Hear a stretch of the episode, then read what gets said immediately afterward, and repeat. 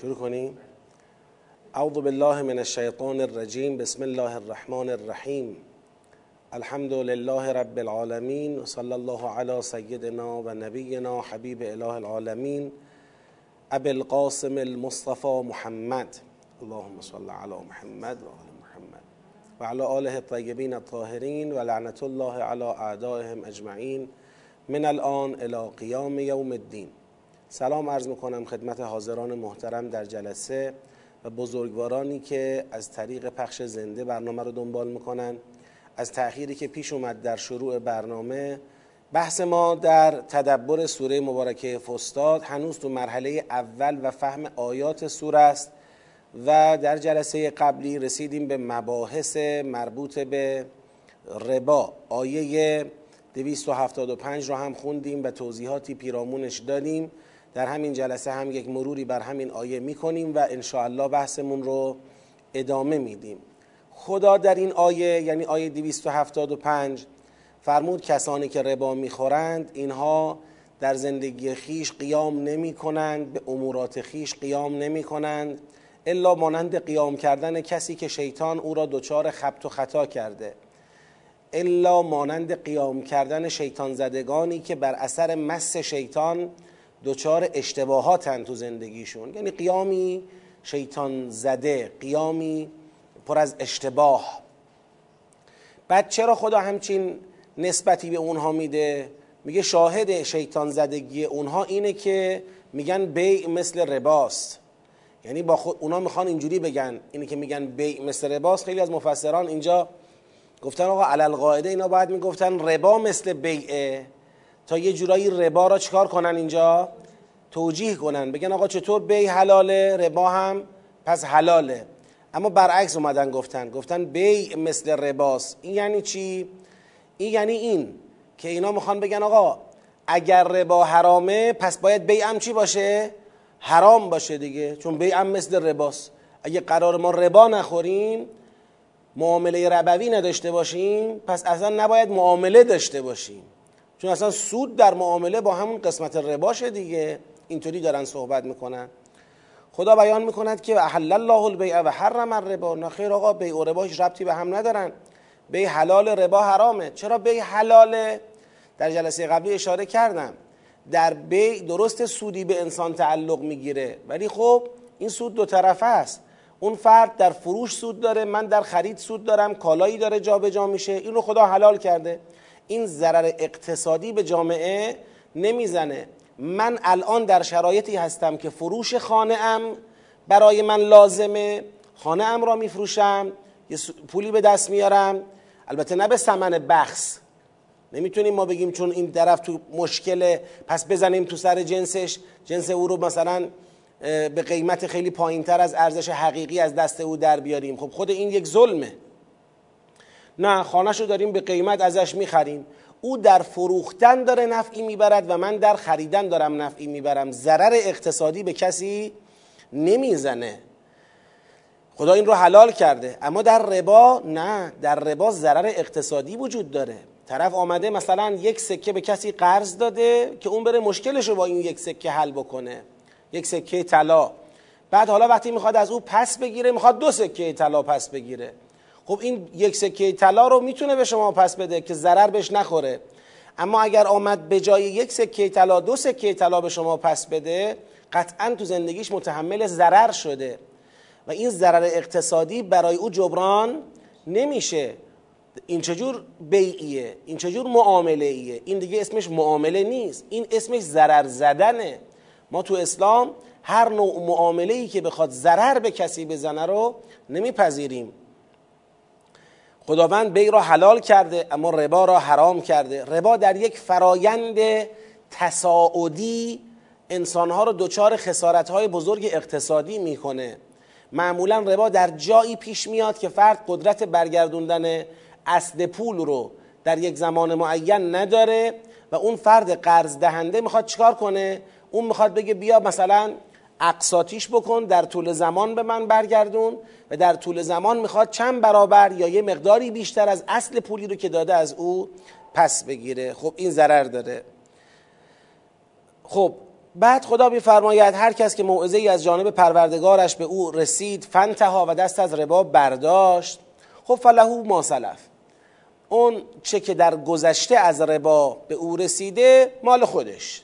اون موقعی که خدا داشت ربا را حرام می‌کرد گفت یعنی اون چه که در گذشته بوده را به شما بخشیدم. و امره الله حالا جبران اون رو خدا خودش به عهده گرفت. و الا اگر خدا جبران اون رو به عهده نمی گرفت حتی بخشیده شدن مثلا ما سلف ممکن بود آثار بد وضعی اون برای این فرد باقی بماند. ولی و امره الله الله خدا جبران می‌کنه. و من عاده اما اگر کسی برگرده به این رفتار زشت یعنی ربا بخواد همچنان ادامه بده فاولاک اصحاب النار هم فیها خالدون. اونها جهنمیانی هستن که در اون جاودانن. این آیه رو خونده بودم. در جلسه قبلی یه توضیحات پیرامونی پیرامونی راجع به این آیه دادم که حالا برای بعضی یه مقدار سوال برانگیز شده بود. می‌خوام به شکل کوتاه و جنبندی شده در این جلسه اون توضیحات رو بخشیش رو تکرار بکنم. ببینید اصلا ربا در حوزه قرض وارد میشه. در حوزه قرض مفهوم ربا مفهوم جایگاه اصلی ربا اون وقتیه که ما داریم به هم قرض میدیم. من به شما پولی را قرض می‌دهم که با اون پول مشکلی از مشکلاتت را حل بکنی. قرض دادن یکی از شاخه های انفاق فی سبیل الله. من دارم فی سبیل الله انفاقی می‌کنم. یه بار شما عین مالت را انفاق می‌کنی. این معروف به صدقه دادن. یه بار شما مالت را عینش رو انفاق نمی کنی. مالت را در اختیار دیگران قرار میدی تا از منافعش در یک مدتی چیکار کنن استفاده کنن بتونن باهاش مشکلاتشون رو حل کنن بعد اصل مال رو به شما برگردونن. اینم از مصادیق انفاق فی سبیل الله. چرا؟ چون اگر اصل مال دست خودم بود می‌تونستم اینو مثلا بندازم تو کار ازش سودی در بیارم منافعی به دست بیارم. ولی من از این سود و از این منافعی که ممکن بود به دستم بیاد صرف نظر کردم اصل مال را دادم به کسی باش مشکلش رو حل کنه بعدا اصل مال رو به من برگردونه. خب این منافع رو صرف نظر کردم بس انفاق فی سبیل الله قرض الحسنه دادم. حالا اگر قرض الحسنه بدم و این منافع رو بخوام به نحوی از قبل قرض در بیارم یعنی این قرض الحسنه را تبدیل کنم به یه نوع معامله. آقا من این ده میلیون تومن را این یک سکه طلا را به شما قرض میدم. خب اگه می‌خواستم بندازم تو بازار کار کنه ماهی چقدر برای من سود داشت؟ مثلا میگه آقا ماهی فرض کنید 500 هزار تومان برای من سود داشت. ماهی به اندازه یک دهم سکه طلا یا یک بیستم سکه طلا برای من سود داشت. پس تو غیر از اینکه اون یک سکه را به من بدهکاری ماهی یک بیستم سکه طلا هم یعنی معادل 500 هزار تومن باید به من بدی به عنوان سود. تا وقتی اون سکه پیشته اینو باید به من بدی. این رباه یعنی شما داری یه چیزی اضافه از اصل مالت از اون فرد می‌گیری که جبران خسارت هایی رو بکنه جبران ضررهایی رو بکنه که تو ذهنت در نظر گرفته بودی برای اون مال. می‌خواستی از اون مال به منافعی برسی و این منافع چون منتفی شده می‌خوای از قرض دادن بهش برسی. خدا میگه نخیر قرض دادن جای معامله کردن نیست. شما اگه داری قرض میدی نوعی انفاق فی سبیل الله داری می‌کنی. در واقع داری از منافع مالت در دورانی که مال تو دست دیگران است چشم پوشی می‌کنی و این انفاق فی سبیل الله. بیش از اصل مال حق پس گرفتن چیزی از طرف مقابل نداری در قرض الحسنه.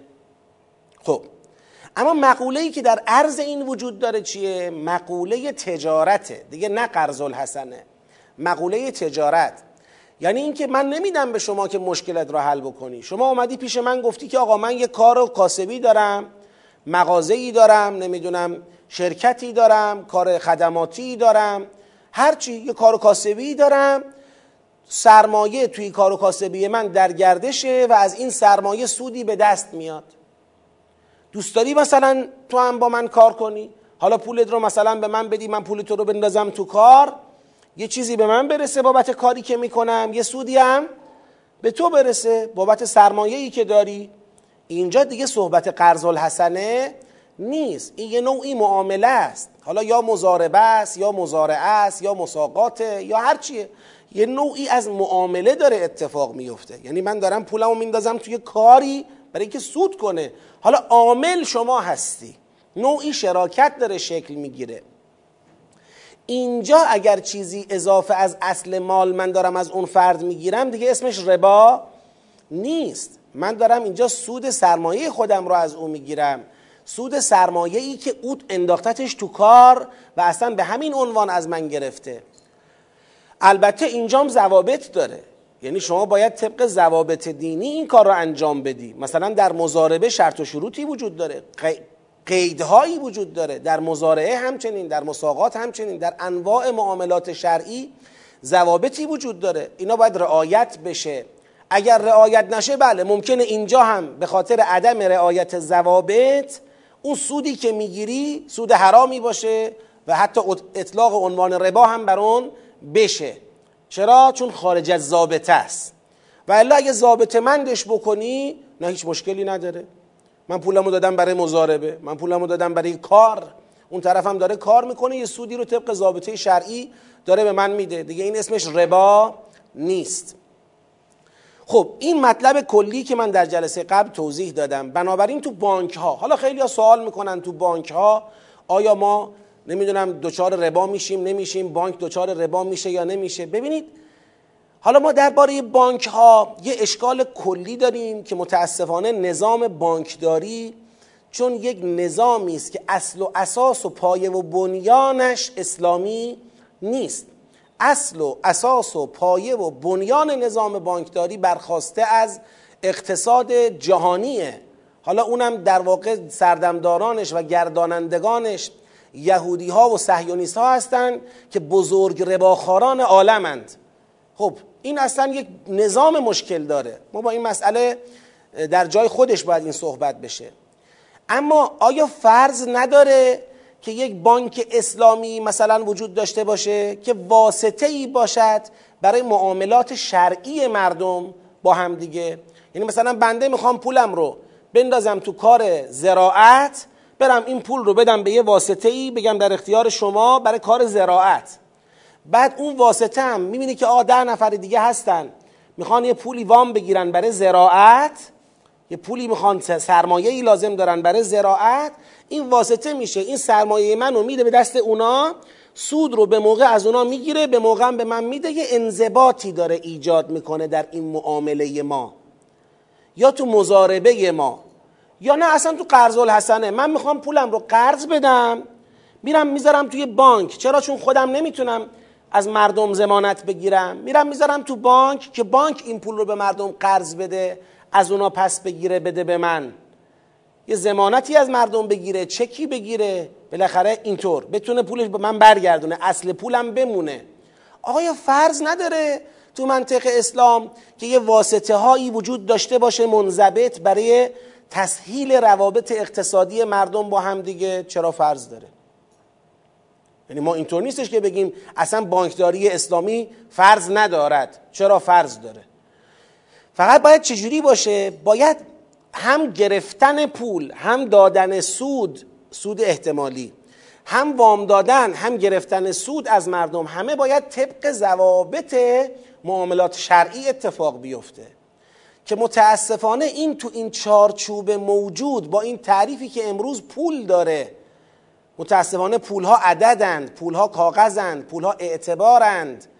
با خلق پول هر دم و هر ساعت ارزش پولها داره افت می‌کنه و مشکلات دیگری که وجود داره متاسفانه عملا کار بسیار شاقی شده که بتونه یک انضباط مالی بدون در واقع آسیب بخواد درست بکنه. از این که بگذریم تلاش شده. الان مثلا اکثر پول هایی که شما تو بانک می‌ذاری یا از بانک می‌گیری سودی که میدی یا می‌گیری اکثر اینها کلی شما چیز امضا می‌کنی کاغذ. این کاغذها چی هن؟ این کاغذها همون معاملات شرعی هستن که این بانک باید چیکار کنه اونا را؟ باید رعایت بکنه. خب؟ که اسلامی باشه که حلال باشه این پولا. اشکال کجا پدید میاد عمده اشکال؟ برای ما مردم. کار ندارم اون بحث ساختاری. اینجا پدید میاد که این کاغذها سوری شدن. یعنی کسی کار نداره با این کاغذها محتوای این کاغذها امضا می‌کنه پولو می‌گیره سودو میده. یا پولشو مثلا فرض کنید می‌ذاره سودو می‌گیره. نمی‌دونه به چه عنوانی پول گذاشته به چه عنوانی حق گرفتن سود داره و بانک چه تعهداتی در قبال او داره و او چه تعهداتی در قبال بانک داره. به اینا بیتوجهی میشه.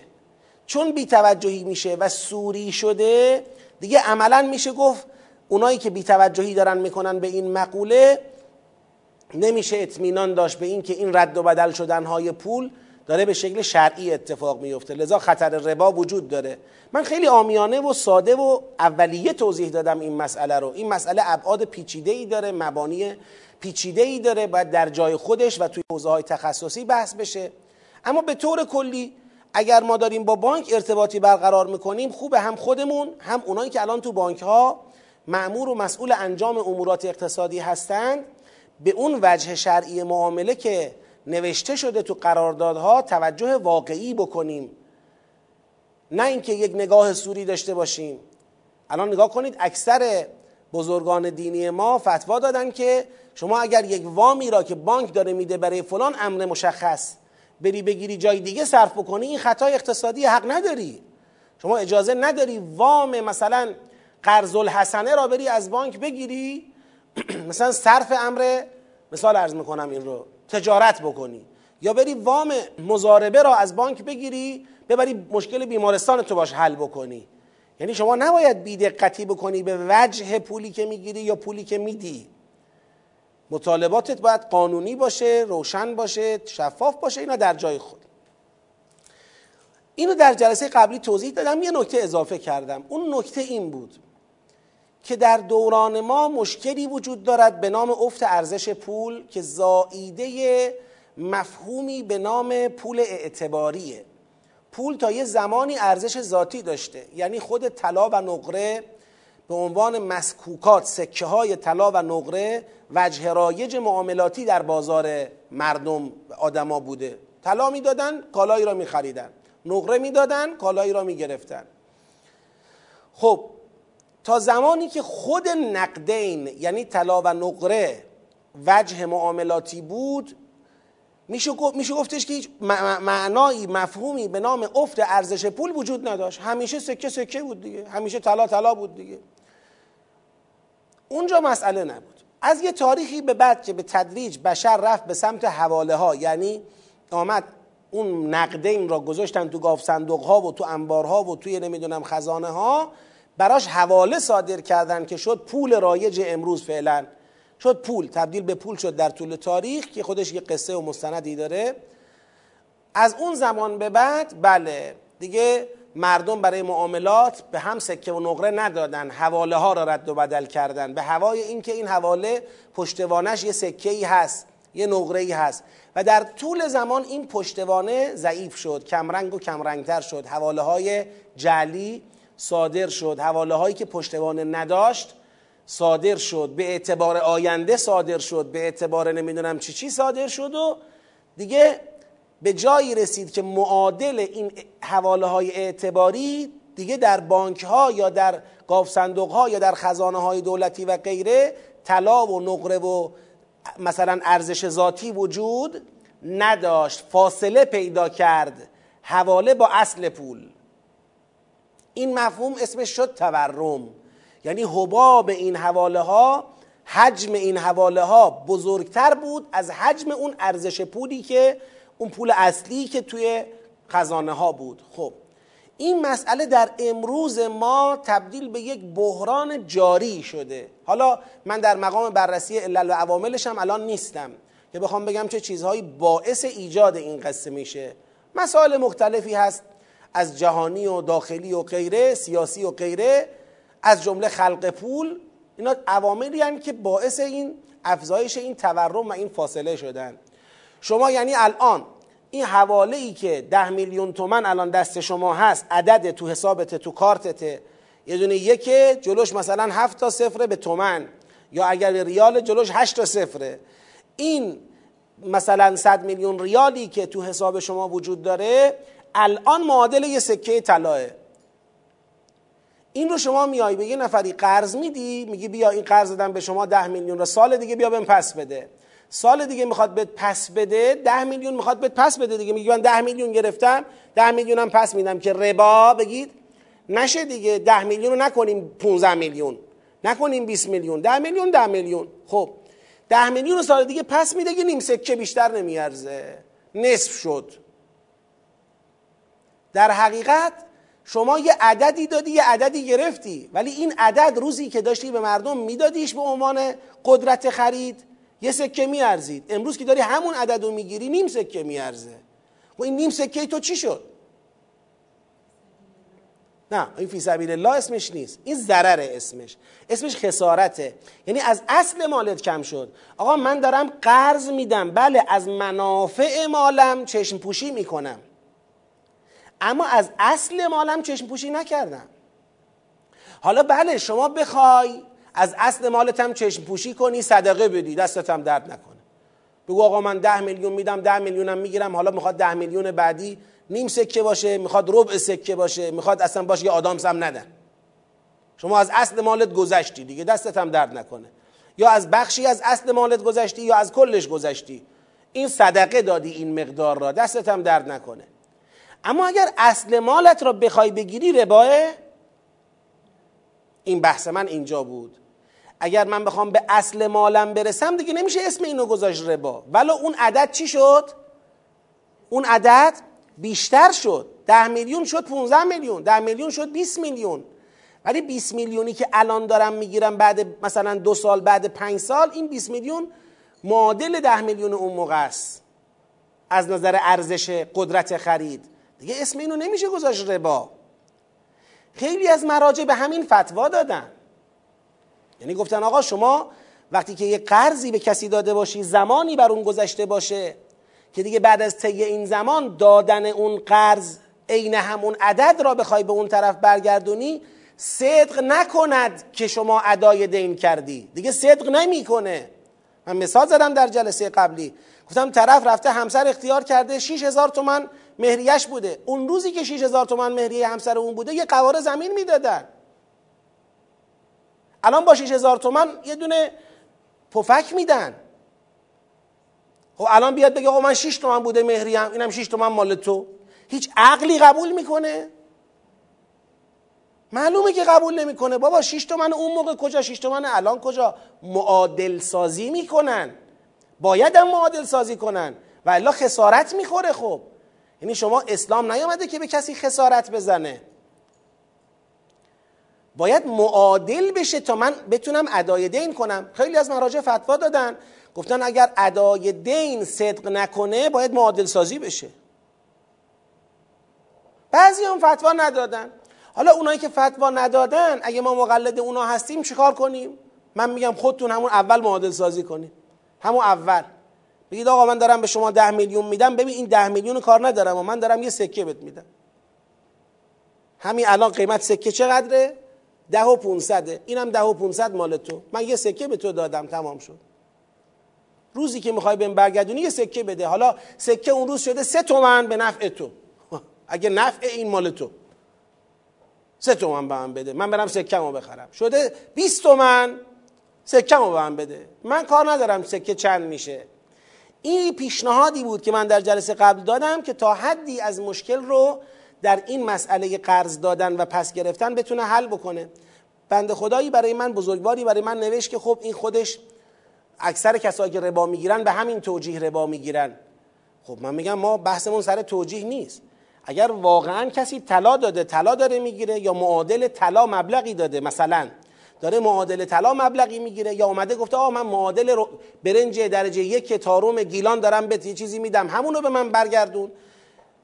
خب برنج اون روزی که من داشتم به تو می‌دادم هفت تومن بود. الان که می‌خوام از تو بگیرم سی تومنه. من چه کار کنم؟ من یک کیسه برنج 20 کیلویی دادم تارم درجه یک بوده. یک کیسه هم از تو برنج تارم درجه یک می‌خوام. یه حلب روغن کرمانشاهی دادم یه حلب روغن کرمانشاهی هم می‌خوام. یه سکه طلا دادم یه سکه طلا می‌خوام. این دیگه ربا نیست. حالا این ارزش پول بالا پایین رفته این دیگه مشکل اقتصاد جامعه اونه. تو هم مبتلایی؟ منم؟ مبتلا هم. هممون مبتلاییم. این یه مشکل دیگریه که باید در جای خودش حل بشه. نباید این باعث بشه که به من قرض دهنده خسارت وارد بشه. خسارت غیر از ضرره ها خسارت یعنی که اصل مالم کم بشه. فرق می‌کنه با اینکه سود نکنم. آقا من سود نمی‌خوام. کسی که الان یک کیسه برنج میده سال دیگه یک کیسه برنج می‌گیره سود کرده. این اسمش سوده. یک کیسه برنج یک کیسه برنج دیگه. چه الان چه سال دیگه. حالا پارسال هفت تومن بوده امسال سی تومن کیلویی. این اسمش سود نیست. مثل اینکه من روزی که داشتم ماشین میخریدم مثلا فرض کنید این ماشین سی تومن خریدم. همون ماشین الان شده 200 میلیون تومن. خب حالا اون ماشین شده 200 میلیون تومن من سود کردم. اون ماشین همون الان من این بفروشم دوباره همون ماشین رو می‌تونم بخرم. این سود نیست که. این تورم این افت ارزش پوله. اینو دیگه نباید. خب همونطور که ما نگرانیم نکند این ربا باشد از اون برش هم باید نگران باشیم. نکند که اون کسی که گرفته این پول را مرتکب ربا شده باشد. چرا؟ چون اونم یه پولی رو گرفته ولی نصف اونو برگردونده. و بقیهش چی؟ یه کیسه برنج گرفته نصفش رو برگردونده. و نصف دیگهش چی؟ فقط در جانب قرض دهنده مشکل هست. تو قرض گیرنده مشکل نیست که بخواد کمتر از اونچه که قرض گرفته رو به دیگران برگردونه. تو هر دو مشکله. همینطور که تاکید کردم در جلسه قبل الان هم تاکید می‌کنم. حالا اگر کسی می‌خواد صدقه بدهد ولو با حفظ آبرو به اسم قرض می‌خواد صدقه بدهد. میگه من به تو قرض میدم ده میلیون برو ده سال دیگه بیار. خودشم می‌دونه که ده سال دیگه ده میلیون یه پفکم نمیدن. خب دستش هم درد نکنه داره صدقه میده. ما نمی‌خوایم جلوی صدقه دادن مردم را بگیریم که. ما میگیم اگه صدقه میدی که خب بده. ده میلیون قرض بده برو بگو آقا صد سال دیگه به من به نوهام بده این ده میلیون خودت می‌دونی. برای اینکه آبروی او حفظ بشه. ولی خب خودت هم می‌دونی که دادی رفت. دیگه این ده سال دیگه برگرده این ده میلیون ده میلیون دیگه نیست. دیگه ده میلیون امروز نیست. اون روز یه پفک میشه باش بخری. حالا امروز باز باش می‌شد باز بری یه چند کیسه برنج بخری. اینقدر فرقشه. خیلی خوب. پس ما جلوی صدقه دادن را نمی‌خوایم بگیریم. جلوی گذشتن از اصل پول را توسط قرض دهنده ها نمی‌خوایم بگیریم. اما از اون بر از اون بر می‌خوایم جلوی قرض دادن هم گرفته نشه. حالا یه عده تو این جامعه مخاطب قرار می‌گیرن به اینکه مردم ازشون می‌خوان چیکار کنن؟ پول قرض کنن. این طرف می‌خواد پول قرض بده دستش میلرزه. میگه آقا من چرا قرض بدم؟ در حالی که می‌دونم روزی که پس می‌گیرم ارزش پول من نصف شده یا کمتر از نصف شده یا به صفر رسیده. این اصلا دیگه قرض نمیده. این خوبه که دیگه کسی تو جامعه قرض نده به دیگران. خب اینم یه لطمه است دیگه. بله قرض دهنده از قرضی که می‌دهد به دنبال منفعت نباید باشد منفعت اقتصادی که اگر باشد رباست. اما جبران افت ارزش پول از طریق معادل سازی قرض با طلا یا نقره یا یک چیزی که ارزش عینی و ذاتی داره جبران افت ارزش پول با یه همچین کاری اسمش منفعت گرفتن نیست. اسمش حفظ اصل پوله. اصل پول را اصل اون ارزش خرید را قدرت خرید رو من می‌خوام حفظ بکنم. حالا این مطلبی بود که ما در جلسه قبل گفته بودیم و چون برای بعضی باعث شبهه و سوال شده بود تکرار کردیم. از مراجع تقلید هم به این مسئله فتوا دادند ادعی و ادعی که فتوا ندادند هم همونطور که عرض کردم شما خودتون با معادل سازی اولیه می‌تونید این مسئله رو به نحوی حل و فصلش بکنید که نه ضرری به کسی زده باشید و نه ضرری متوجه خودتون شده باشه. حالا گفتن بله اونی که قرض می‌کنه از کجا بیاره در آینده؟ ده میلیون منو مثلا 15 میلیون به من بده که معادل یک طلا بشه یک سکه بشه. از کجا بیاره؟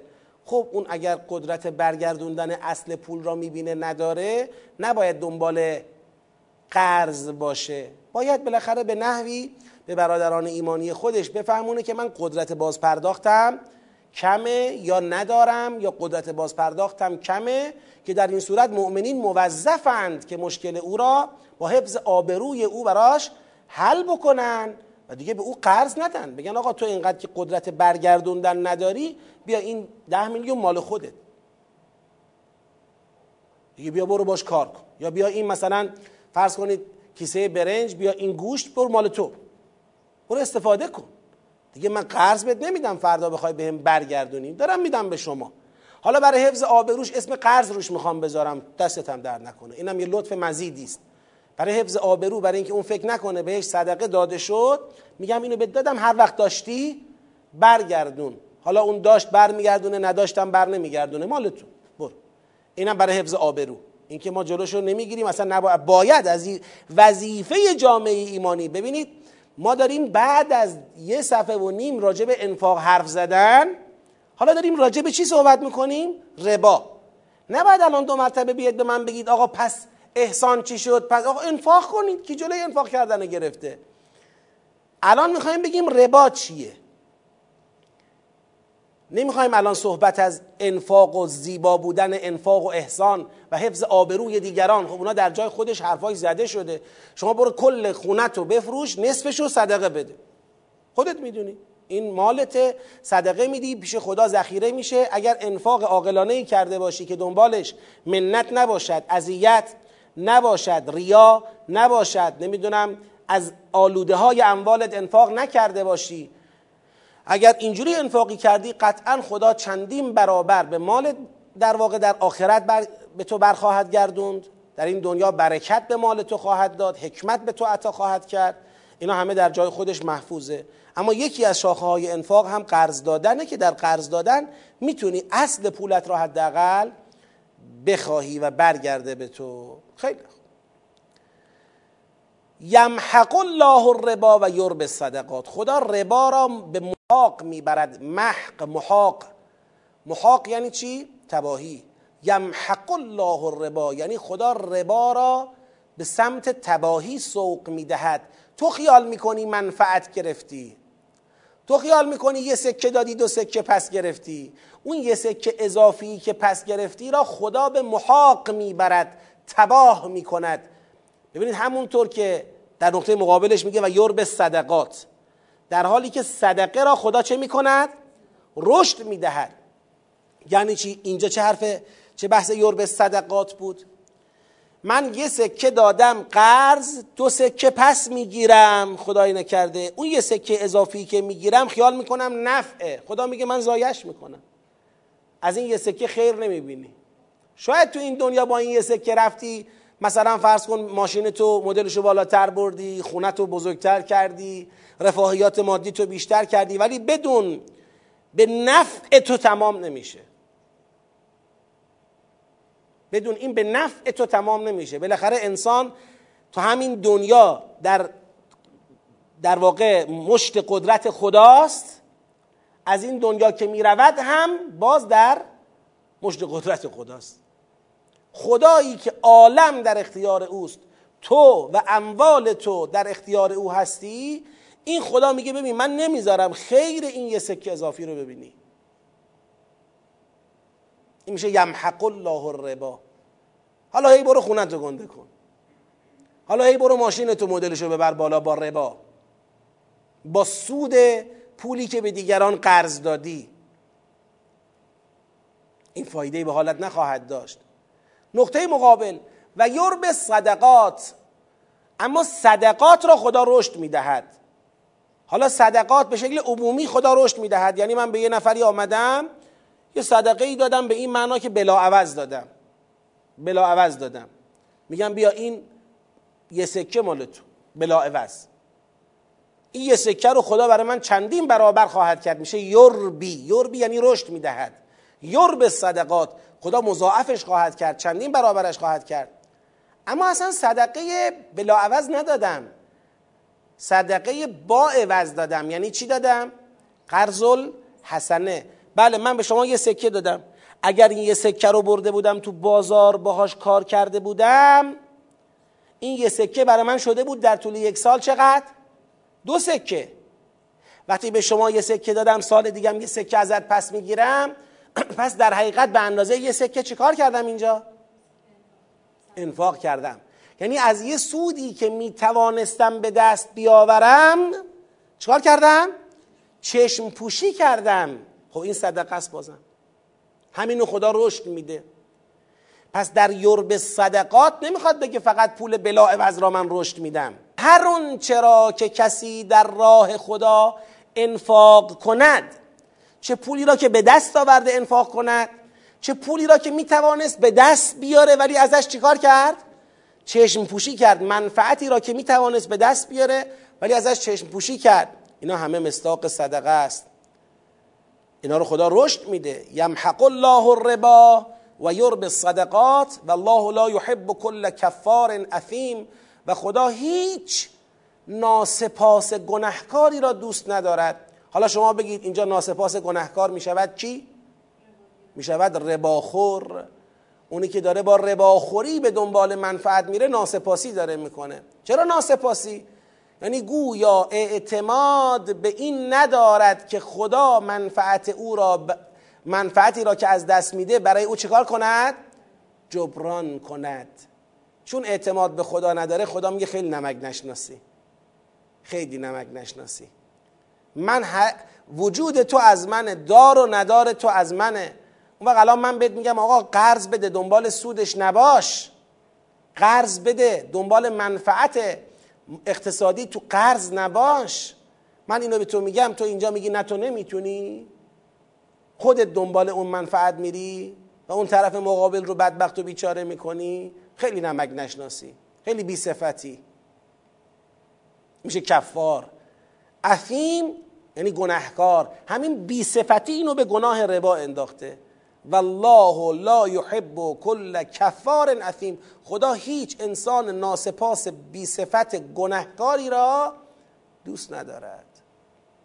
که نتونه به خدا اعتماد کنه در این که بابا من اگه به مردم قرض میدم اون نفعی که ممکن بود به دست بیارم از این قرض خدا اونو به من خواهد داد و بیش از اونو به من خواهد داد. حالا در دنیا بده که دستش درد نکنه در آخرت نگه داره به ما بده که خیلی بیشتر دستش درد نکنه. در هر دو بده که دیگه مافوق دستش درد نکنه. بالاخره خدا بدهکار ما نمیمونه. ان الذین همانا کسانی که آمنو ایمان آوردن و عمل و صالحات به برنامه های شایسته عمل کردن و اقام و صلاح نماز را به پا داشتند. و آتب و زکاه و زکات را دادند. ببینید آمنو اعتقاد عملو عمل. هم اعتقاد هم عمل. حالا تو عمل به دو تا عمل اشاره کرد. اقام الصلاه اقام الصلاه آتب الزکات. دو تا عمل مهم دو تا عمل محوری رکنی یکی مسئله ارتباط با خدا یکی مسئله خدمت به خلق خدا. اقام الصلاه سمبل نماد و گل سرسبد ارتباط با خداست. آتب و زکات هم سمبل نماد و گل سرسبد خدمت به خلق خداست. این دو تا عمل محوری زیل عمل الصالحاته. کسانی که ایمان دارن ایمان پشتوانه عمل میشه عمل صالح دارن. عمل صالحشون دو محور اساسی داره. اقام الصلاه و آتب الزکا اینا لهم اجرهم عند ربهم ولا خوف علیهم ولا هم یحزنون. اجرشون پیش پروردگار محفوظه و برای اونها خوفی وجود ندارد و محزون نمیگردند. که در جلسه قبل شبیه این عبارتی رو داشتیم و توضیح دادیم. خب این آیه را اینجا برای چی بیان فرمود؟ آیا از بحث ربا خارج شدیم؟ نه. آیه بعدی نشون میده که هنوز از بحث ربا خارج نشدیم. پس این آیه تو دل بحث ربا مطرح شده. خدا می‌خواد بگه فرهنگ ربا جریان ربا با فرهنگ جامعه ایمانی همخانی نداره. ربا تو این چارچوب وصله نچسبه. جامعه ایمانی جامعه است که ایمانش محکم است. عملش طبق برنامه های شایسته است. اقامه نماز و ایتاء زکات به منظور فقر زدایی در دستور کار او به شکل جدی هست. این چارچوب این ساختار ربا را بر نمیتابد. ربا را تحمل نمی کند ربا با اینجور در نمیاد. مال یه فرهنگ دیگریه. به درد این فرهنگ نمی‌خوره.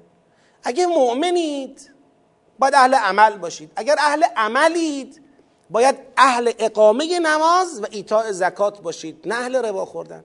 کسی که زکات میده یعنی اضافه سود مالش رو میره پرداخت می‌کنه برای حل مشکلات مردم. این آدم آیا حاضر میشه بیاد از این طرف؟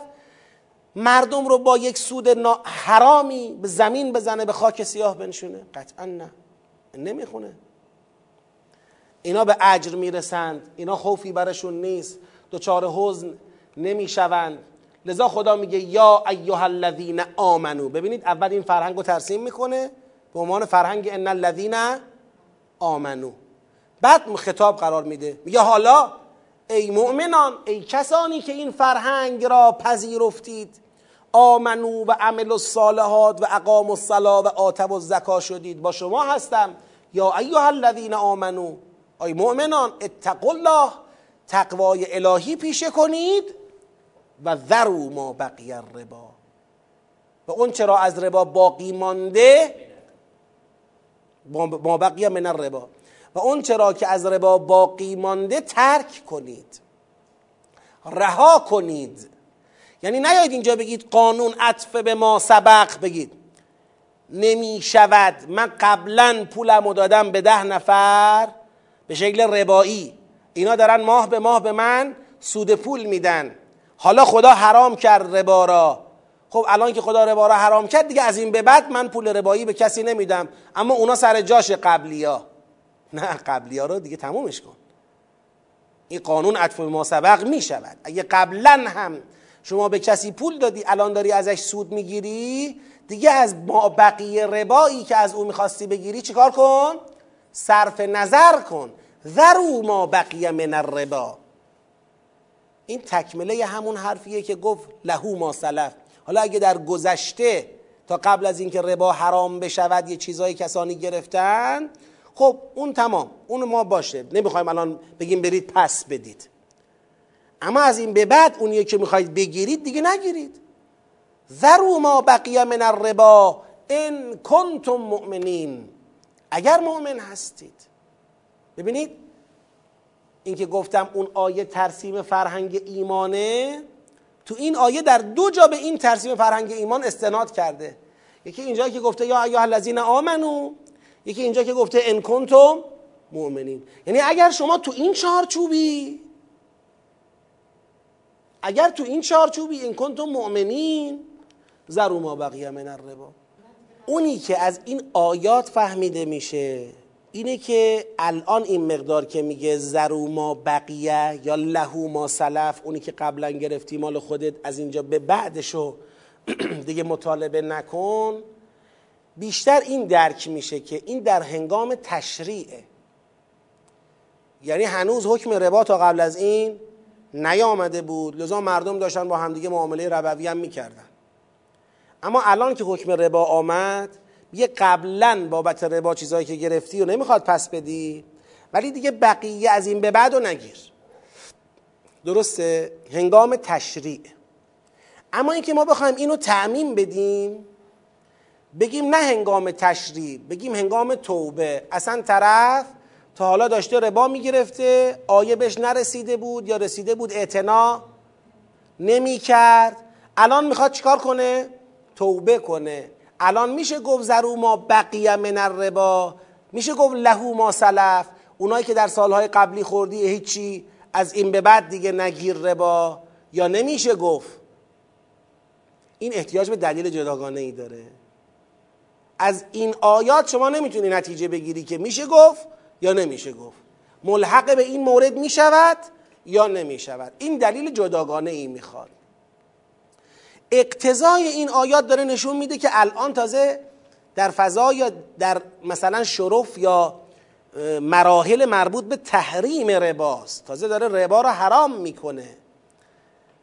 البته بعضی از علما اینجا گفتن که اصل تحریم ربا در آیات دیگری بوده. این آیات می‌خواد یه جورایی مؤمنان را به عمل وادار بکنه. اینم که باشه باز چون در صدر اسلام در حال تشریع دیگه یعنی یه حکمی را گفته می‌بینه مردم جدی نگرفتن. برای اینکه مردم جدی بگیرن میگه آقا قبلیاشو بهتون بخشیدم از اینجا به بعد دیگه نگیرید. تمومش کنید. دیگه تمومش کنید. هر کس که موعظه ای از پروردگار به او رسید فنتها دست برداشت قبلی رو بهش میبخشیم. مثل اینکه یه دفعه یه تبصره اومده. خدا می‌خواد بگه یه جوری تشویقی. میگن آقا هر کس تا فلان تاریخ بیاد جریمه هاشو بده اون دیر کردشو یا اصل وامو بده دیر کرده بهش میبخشیم.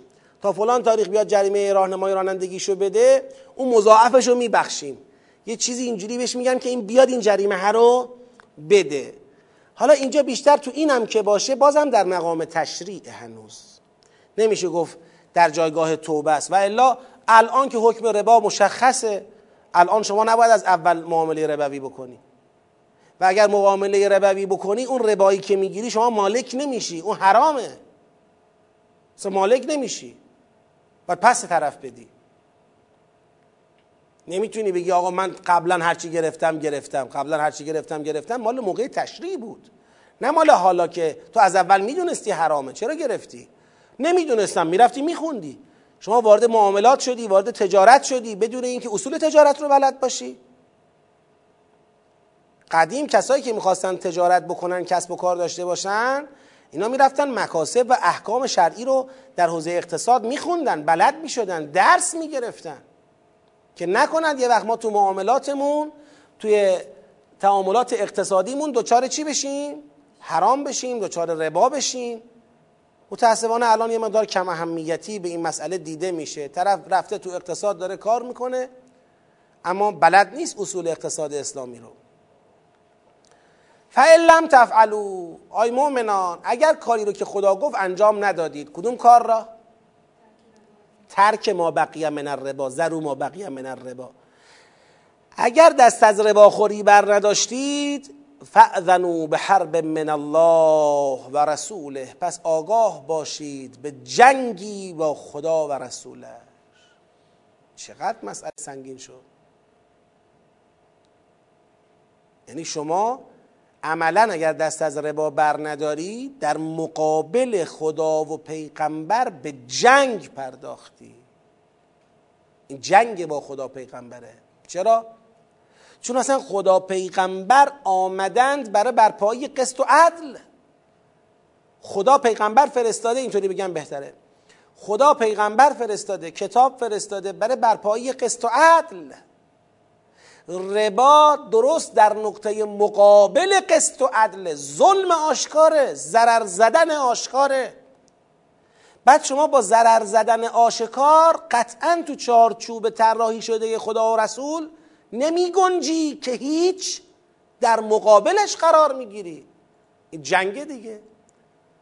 اونا آمدن که این ظلم ها نباشه. حالا شما می‌خوای اسم خدا پیغمبر رو ببری و تو دستگاه خدا و پیغمبر و به نام یک مؤمن مسلمان رباخوری کنی؟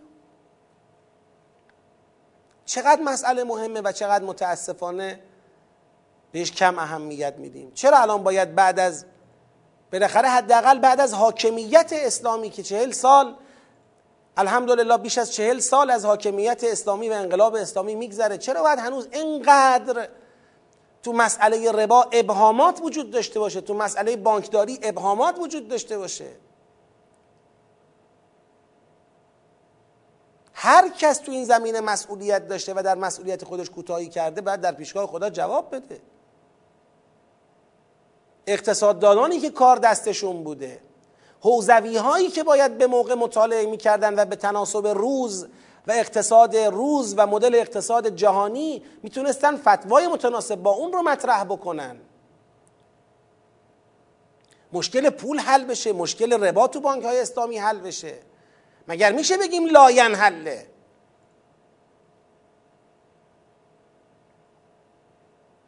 چرا الان باید بعد از گذشته بیش از چهل سال تازه از گوشه و کنار صداهایی بلند بشه که مردم رو نگران کنه که آره دیگه نمی‌دونم بانک ها ربوی هن. سودهایی که گرفته میشه حرام است. فلان است. آخه اگر حرام است خود جلوش گرفته بشه. اگر حرام نیست تبیین بشه. ضوابطش روشن بشه. ما اینجاها متاسفانه کم کار کردیم. تو حوزه ای کم کار کردیم که حوزه جزء محسوب نمیشه. این حوزه کل محسوب میشه. فعذنو به حرب من الله و رسوله ای رو نمیشه شوخی گرفت.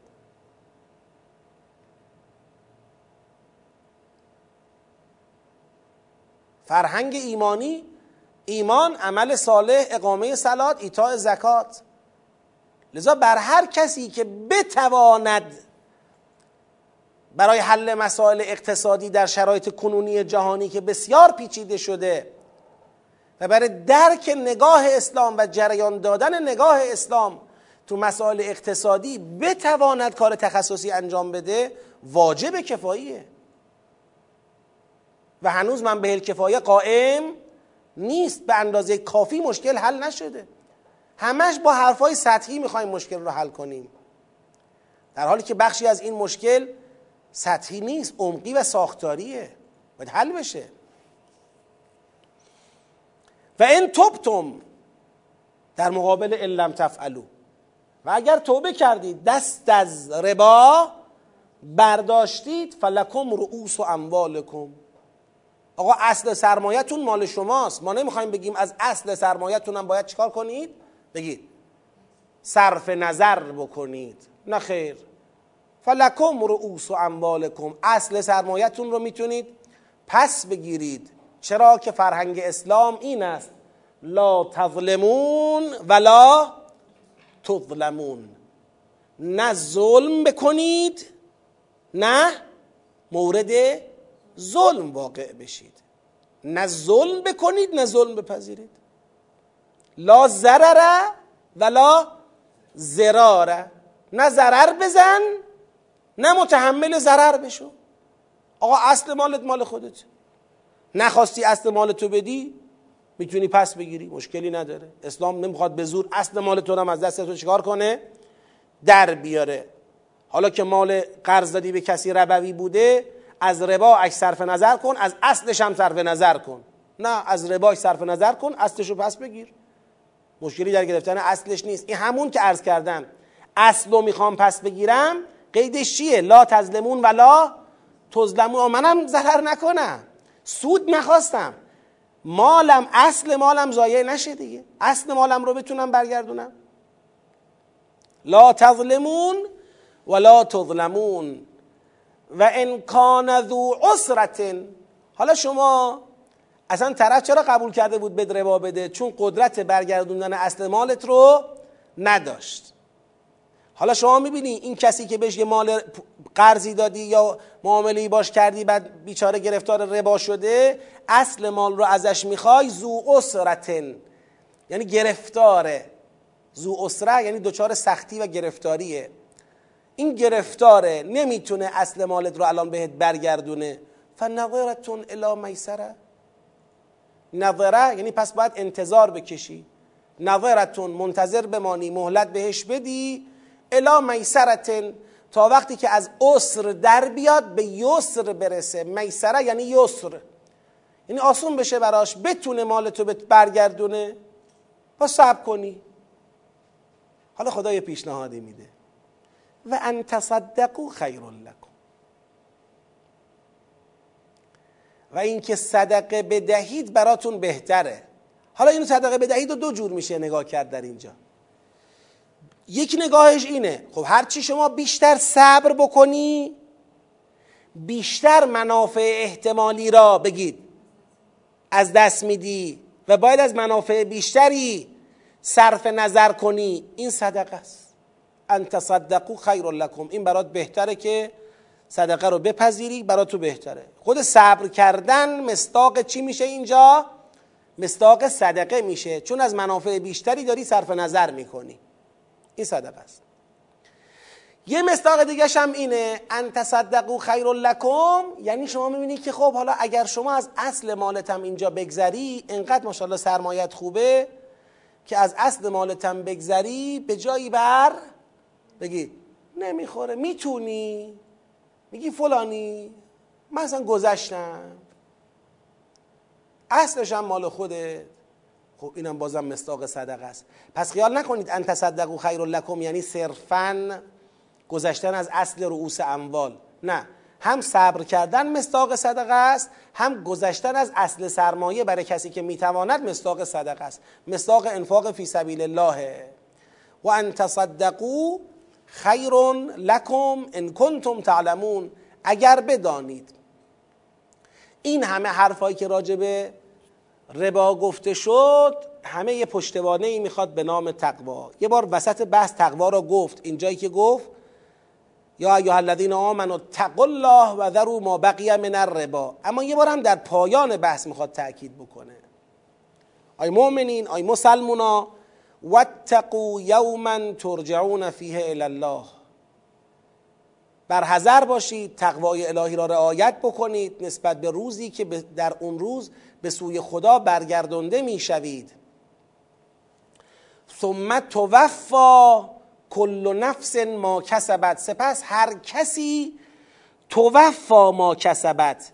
یعنی به اون چه که کسب کرده در این دنیا اون چه در این دنیا به دست آورده توفا به شکل کامل به او چی میشه؟ برگردونده میشه. توفا از توفیه است از وفاه یعنی بیکم و کاست وفادارانه به او برگردونده میشه هر اونچه که کسب کرده. از یه چنین روزی که به سوی خدا برگردونده میشید و هر کس هر چی کرده به او برگردونده خواهد شد توفیه خواهد شد از یه چنین روزی تقوا پیشه کنید. خودتون حفظ کنید. البته ما بگیم در اون روز ظلمی در کار نیست. و هم لا یظلمون. ما اون روز بر اساس ظلم با کسی برخورد نمی کنیم. لذا اگر شما ظلم نکرده باشی پس اون روز مؤاخذه هم بگید نمیشی. اون روز به اندازه ظلمشون انسان ها مجازات میشن نه بیش از اون. و به انسان ها ظلم نمیشه. خب یادآوری قیامت و برگشتن به سوی خدا و مواجه شدن با همه ما کسبت کسبت با همه اونچه انسان کسب کرده رفتارهاش برای اینکه اینا این پشتوانه ای بشه که انسان ها ترک ربا بکنن. یه صلوات ختم کنید اللهم صل علی محمد و آل محمد و عجل فرجهم می‌رسیم به بلندترین آیه قرآن کریم آیه 282 سوره مبارکه فستاد که درباره تدایون و تجارت هست و ارزم به خدمت شما که ببینیم خدا چه توصیه ای می‌خواد به ما بکنه در حوزه تدایون و تجارت. ببینید بحث انفاق تمام شده بحث ربا هم تمام شده. الان ما در حوزه تدایون و تجارتیم. چرا میگم تدایون و تجارت؟ قبل از اینکه این آیه را بخوام باز بکنم شما را به دو تا سرفصل دقت میدم. یا ایها الذین اذا بگید اذا تداینتم به دین این قسمت اول این یه زل ماجراست. اذا تداینتم به دین قسمت دوم ماجرا اینجاست که میفرماید بله. الا ان تکون تجارتا حاضرتا تدیرونها بینکم. یعنی تعاملات و معاملات و مواجهات اقتصادی شما با یکدیگر به شکل کلی بر دو قسم است. تداینتون بدین فقط در قرض الحسنه دادن نیست. من به یکی می‌خوام قرض بدم باید بنویسم. نه. معاملات اقتصادی شما بر دو قسم است. یا مدل, مدل تداین است تداین است یا مدل تجارتا حاضرتا تدیرونها بینکم است. مدل تجارتا حاضرتا تدیرونها بینکم یعنی مدل نقد. یعنی کل معامله در مجلس انجام میشه و تمام میشه. من یه کالایی رو در همین مجلس به شما میفروشم همینجا پولش رو از شما می‌گیرم. این میشه تجارتا حاضرتا تدیرونها بینکم. که خدا اینجا میگه فلیس علیکم جناح الله تکتبوها. یه تجارتی که داره نقد اتفاق میفته همینجا. سمنو می‌بینم می‌گیرم مسمنو میدم سمنو میدم مسمنو می‌گیرم. این تجارت ننوشتی هم ننوشتی هرچند که شاهد بگیرید براش. آ بالاخره دو نفر هم بیان شهادت بدن. حالا فردا یه وقت تو این معامله مسئله درست نشه. آ من این ماشین رو از ایشون خریدم ها خریدی؟ بله خریدم. چقدر؟ اینقدر. دادی داد بله خب دیدید شما؟ بله ما دیدیم. یا علی تموم شد. برید تجارت انجام شد. این میشه تجارتا حاضرتا تدیرونها بینکم. مدل دیگری که الان این آیه بیشتر راجع به اون می‌خواد صحبت کنه در مقدمه بحثش مدل تداینتومه. یعنی در مدل تداینتوم فرض کنید انواع وجوه دارد. خرید و فروش نسیه داریم با هم می‌کنیم. من دارم به شما یه خونه ای رو میفروشم شرایطی. یه ماشینی میفروشم شرایطی. میگم آقا مثلا هر ماهی یه بار انقدر پولشو بده. تو هم داری قبول می‌کنی. یعنی همه چیز اینجا تمام نمیشه. این تداینه. یعنی بعدا شما باید بیا این دین رو پس بدی. به عهده گرفتی. من به گردنت گذاشتم تو هم قبول کردی باید بعدا پس بدی. بیع نسیه. بیع سلف داریم می‌کنیم. هنوز کالایی نیست به من تحویل بدی. یه بار نسیه داریم خرید فروش می‌کنیم یه بار سلف. سلف چیه؟ در نسیه اینه که کالا وجود داره. اما به اندازه کالا سمن الان من نمی‌پردازم. سمن رو بدهکار میشم. پول رو بدهکار میشم. باید به تدریج بدم. قسطی بدم. این میشه نسیه. بعدن بدم. این میشه نسیه. یه بار سلفه. سلف یعنی چی؟ یعنی پول وجود داره کالا وجود نداره. طرف برنجو داره میکاره. هنوز برداشت محصولم نکرده. یه شیش ماه جلوتر میاد میگه آقا من برنج دارم. فلان تاریخ می‌تونم برنج به تحویل بدم می‌خری از من الان به پول احتیاج داره. ارزونتر می‌خواد بفروشه که الان پول دستش بیاد. میگه آره می‌خرم. چقدر؟ میگه آقا کیلوی اینقدر. بنویس. پولو میده هنوز کالا رو نگرفته. اون بعد کالا رو بعدم بده. میشه بیع سلف یا مثلا اومدن با هم بی کردن معامله کردن اجاره است. من دارم خونه میدم بشینین توش ماهی اینقدر به هم بدی. اجاره است. تداینه تو باید بعدا بدی. هی ماهی یک بار باید به من اجاره بدی. این تداینه. یا دارم به شما قرض الحسنه میدم. میگم آقا این پولو بگیر برو مشکل تو حل کن. یه سال دیگه به من برگردون. این تداینه. یا دارم پول میدم بری باش کار کنی. پول دست تو میمونه به گردن توه. منم از تو طلبکار میشم هم پول را هم سودش را. این تداینه. مشارکت می‌کنیم تداینه. ببینید هر معامله ای که هر مواجهه اقتصادی که تجارتا حاضرتا تدیرونها بینکم نباشد یه تجارت نقدی که دارید بین خودتون اداره می‌کنید نباشد می‌شود مدل تداین. ام از اینکه قرض دادن باشه سرمایه گذاری باشه بیع نسیه باشه بیع سلف باشه اجاره باشه هر چی دیگه ای که بخواد باشه باشه. اینا همه میشن مصداق تداین. پس بدانیم این آیه صرفا نیامده در بحث قرض الحسنه صحبت کند. اومده در مدل معامله تداینی صحبت کند. یکیش هم قرض الحسنه است. که معامله نیست البته در قرض الحسنه پولو میدم فقط این بعدا باید به من برگردونه. خب. یا کالا رو. یا ایها الذین آمنو ای کسانی که ایمان آوردید. فرهنگ ایمانی اقتضاعش چیه؟ یکیش اینه. ای کسانی که ایمان آوردید. اذا تداینتم به دین الی اجل مسما وقتی که بین شما یک معامله تداینی اتفاق میافتد که یکی مدیون میشه دیگری صاحب دین میشه این باید دینی رو به حق او ادا کنه یا او باید دینی رو در حق این ادا بکنه؟ تداین تفاعل اشتراکه یعنی یه دو طرف داره. شما صاحب دین میشی او مدیون. یا او صاحب دین میشه شما مدیون.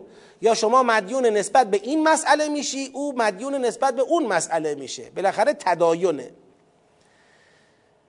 اگر بین شما یه تداینی اتفاق افتاد به دینی که این دین عجل مسمایی دارد الا عجل مسما که تاریخ داره معلومه روشنه که آقا اگر ما با هم دیگه معامله کردیم تو تو فلان تاریخ باید این چکو پر کنی اون تو فلان تاریخ باید این چکو پر کنی تو تو فلان تاریخ باید کالا رو بیای تحویل بدی و و و. الا عجل مسما فکتبوه پس آن را بنویسید. ببینید این الا عجل مسما نمی‌خواد بگه که اگر عجل مسما نداشت ننویسید. این الا عجل مسما می‌خواد توصیه کنه به اینکه عجل مسما داشته باشید تو تداینتون. بله یه مدل از قرض الحسنه داریم که من میگم هر وقت داشتی بده این استثناست این جداست این قصهش فرق می‌کنه. این در شاخه انفاقه در شاخه تدایون به اون معنی خاصش نیست. من دارم یا هر وقت داشتی بده اصلا نمی‌خوام بنویسیم. چرا؟ چون گذشتم. یعنی در در حقیقت گذشتم. اگر شما آوردی دادی دادی دیگه. نه آوردی بدی من مثل اینکه دادم به تو. هر وقت داشتی بده. تو اگه داشته باشی مدیون میشی. نداشته باشی اصلا مدیون نیستی. دقت کردید چطور شد؟ خب. پس الا عجل مسما می‌خواد یه توصیه‌ای در واقع تو دل خودش داره که در تدایون زمان معین کنید. وقتی که تدایون کردید به دینی الا عجل مسما تا یک زمان مشخص فکتبو اینو بنویسید متن معامله رو بنویسید. خب کی بنویسه؟ ول یک تو بینکم کاتبون بالعدل.